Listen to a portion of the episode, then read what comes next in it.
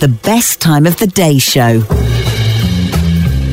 So it's Friday, it's time for our omnibus, which means you can hear all the stuff you missed this week in one fell swoop.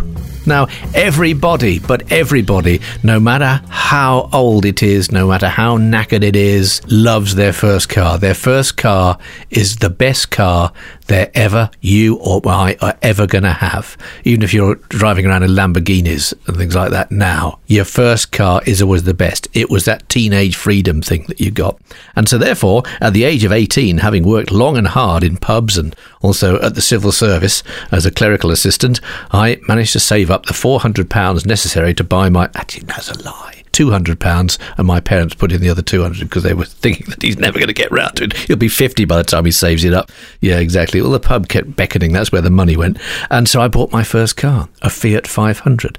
Now, if I'd have kept it, it'd have been worth a lot of money because, of course, it's now a classic. It wasn't then. It was a car that everybody laughed at. And my mates had all got their first cars and they got Beetles and they'd got Ford Escorts and things like that. But no, I had a Fiat 500. I will say this though, it was the deluxe model. It was the 500L, which meant it had reclining seats, it had a fuel gauge, which the standard model didn't have, and it had overriders on the uh, the bumpers, which like little handles. So therefore, my friends took great pleasure in lifting it up and carrying it around the car park, with me shouting, "Putting it down, put it down, you'll buckle it." And uh, the thing was, this was such a great car, even though it supposedly did naught to this is true, naught to sixty in eighty three seconds.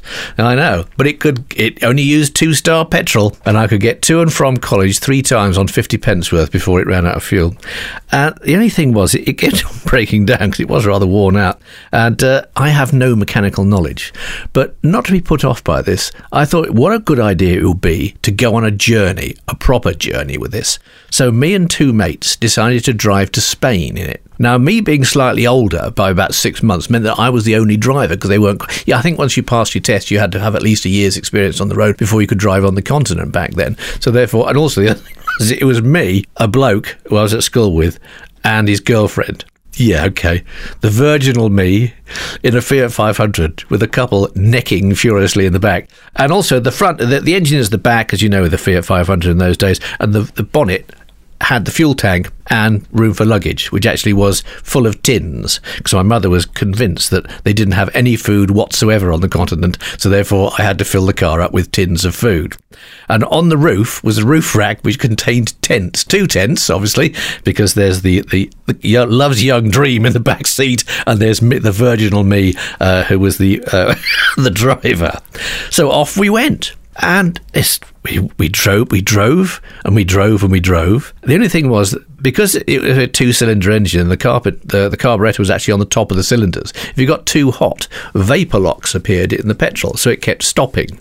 And we didn't realise this for a while because I didn't know this. But the hotter the country, they change the mix in petrol, so therefore it evaporates at a higher temperature, so you don't get that. But on the way down to Spain, it was causing us terrible problems, and we thought we'd put the tent up every night, so we couldn't be bothered after about the second night. So we just actually just hid in bushes, get off the road into the bushes and carry on the next day. And uh, it was very slow progress, I must admit. Uh, and eventually we thought, we, I don't think we're going to make it at this rate.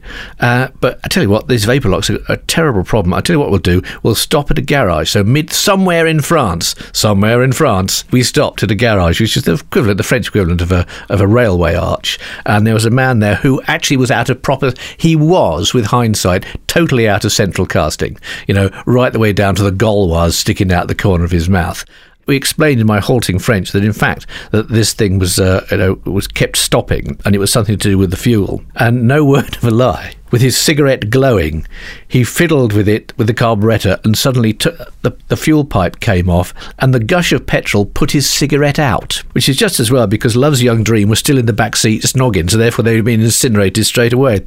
But we had a lovely holiday, and somehow it was four and a half days to get there and two and a half days to get back. But by the time I got back, the car was completely shot to pieces. And so there was very little I could do with it apart from take it to the garage where the chap said, Mr. Lester, this is honestly no word of lie. He put his arm round me and said, Mr. Lester, I'm afraid there's nothing more we can do.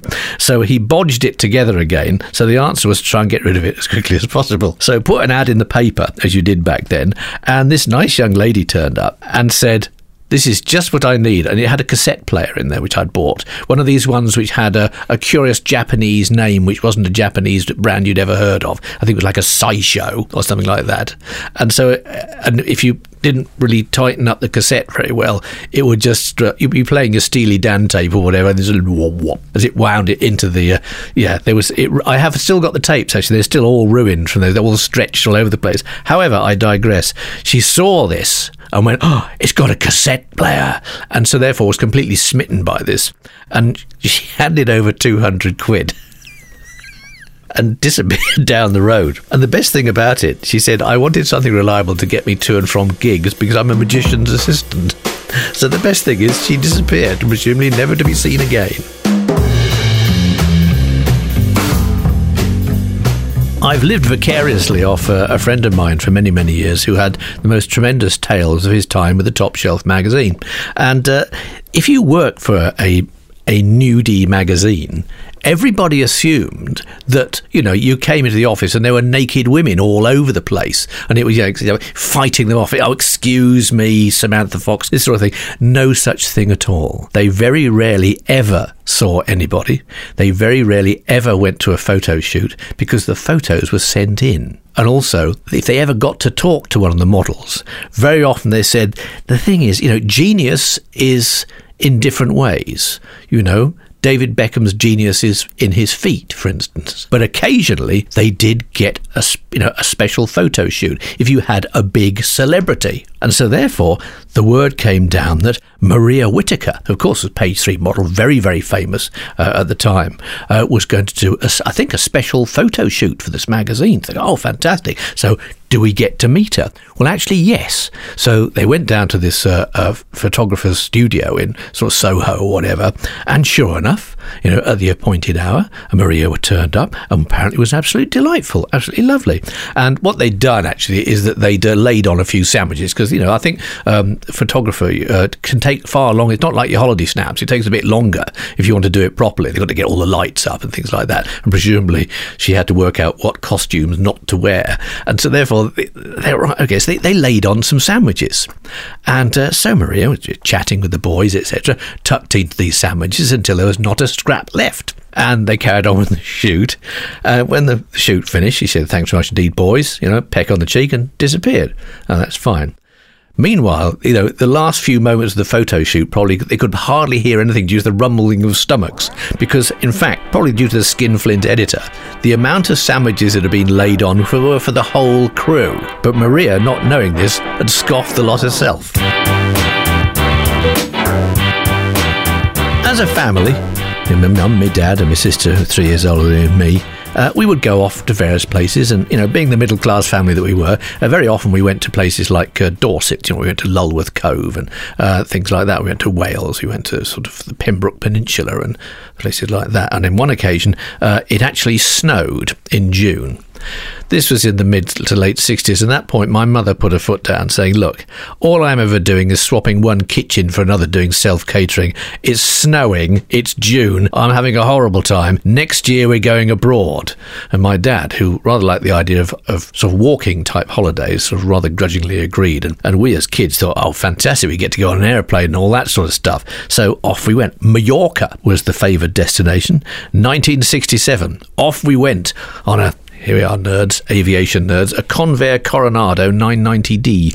Uh, which was a charter air- aircraft uh, from the airline Spantax, which is a rather unfortunate name, I think, for an airline. But it was just so exciting because the air stewardesses, as they had there, uh, actually, once that we'd taken off, changed into flamenco outfits, which is just brilliant. So, anyway, we set off from what was then Elmdon Airport, which is now Birmingham International, and uh, off it was in the middle of the night because that's obviously the cheapest time to go. So we set off the middle of the night to go to Mallorca, right? And of course, we had that thing which we're all dressed up to the nines because we're going on an airplane. I think my mother even wore a hat. So off it, we took shorts and a tie.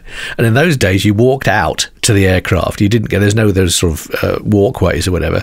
And it was pouring with rain. It's actually how it's just dreadful. And we squelched out to this, and some water pouring off the wing completely soaked me, like someone thrown a bucket of water on me. I was like eight or so nine at the time. So therefore, got I sat there steaming damply for the sort of two and a half hours it took to get to uh, to Palma, and then there was like an hour on the coach to get to uh, where we were staying, Porto Cristo, I think it was, uh, if you're a Mallorca fan. And when we got there, the first thing occurred, and I've alluded to this in a previous podcast, is that uh, if you're a doctor, never ever tell anybody that you're a doctor. But when we got there, discovered that in fact there was another Dr. Lester family or Lester family from Walsall had been, bu- so we were double booked. And so what we had to do was we actually had to share a room. My dad and I shared a room, and my mum and my sister shared a room. And so therefore, because we can have one room each, well, mum and dad were going to have one room. And so thinking, okay, fine. So there it's like, it was arriving at five, five o'clock in the morning. I'm about dry by that time. But also, uh, having filled myself up with uh, various goodies on the aircraft, and I suppose due to excitement as well, and uh, maybe having a little snack when we got there, it all proved just a little bit too much. You know, as a kid, I've actually, this is another podcast which you may have missed, so go back and find them, where in fact, you know, as a child, occasionally you may have done it yourself, you may have wet the bed. There's only one thing worse. Exactly. So we woke up late the next morning to an appalling stench. I somehow seemed to be several inches off the bed. And uh, the first thing my mother had to do was to find the chambermaids to apologise. What a terrible thing had occurred overnight as a result of the excitement and the foreign food. As you probably know, I've been very fortunate and I've actually managed to take a month off on three separate occasions to drive across America with no real plan as to where I was going to go. I wanted to go to all those bits that you never saw. So that meant driving across the middle, the middle bits. And so not really going into big cities.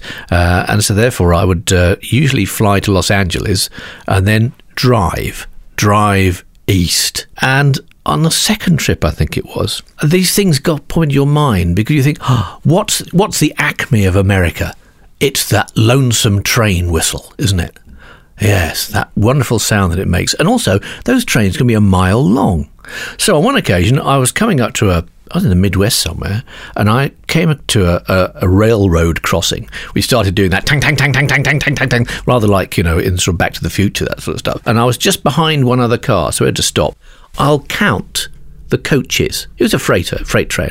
There was something like 117 of these things by the time, about five minutes later, it was only going about five miles an hour, it, thing clanked past. And so, so rather sort of blindly, I just followed the car in front, which turned left down this road and eventually came to, I thought, oh, it looks like a toll booth. And I arrived at this toll booth, and this man came out of the toll booth who, well, put it mildly, looked like he'd been made out of rocks uh, because he was all muscles. Even his hair was muscular. And with that thing that Americans have, which means, you know, the last words you hear probably as before the bullet plows through your brain is probably the word, sir. I'm about to mug you, sir. Bang. And so this guy's going, uh, Would you like to come in, sir? Looking at me. And I realized I was actually at Fort Hood. And I, right, okay, what do you do under these circumstances? Thinking, if I hadn't have been so foolish, I would have realised that I was heading to a military installation. Two things. There was a poster just the other side of the railroad crossing, which had, of course, the stars and stripes all over it, uh, with the words, Troops, thank you for our freedom, written on it. And also, the name of the street was Tank Destroyer Boulevard two clues there. This is why I could never help the police with their inquiries. I just, you know, not observant enough. And so, therefore, that point, what happens? Well, of course, Britain kicks in, doesn't it? So, therefore, you sound like, you know, Boris Johnson on helium. Ah, well, of course. And what they did was they, they very politely ordered me out of the car, checked my paperwork, and checked the car over, even with mirrors underneath and everything like that. And eventually, when it was all finished, after about 10 minutes, they said, Well, this chap said, Now would you like to come in, sir? And at that point, you know, Britain, by the way, I was in Britain overdrive by this point. And so therefore I thought I had to, You've got to leave them with a, you know, a gag, something that they'll remember you by, uh, something which is, you know, just friendly. So I launched into routine about, well, of course, uh, we do have that uh, wonderful uh, spe- special relationship, and uh, but uh, I, I, honestly think that probably a, a, a middle-aged man who's not exactly the the fittest, as a not like you, for instance, not the fittest of, of human beings, would necessarily be a, a, great asset Uh, to the, uh, the, the United States Army and a, and, and a, fine force, if I, I may say so. And as I was babbling with that, without a word, he lifted the barrier and just waved me out. The best time of the day show is back Monday. Please, please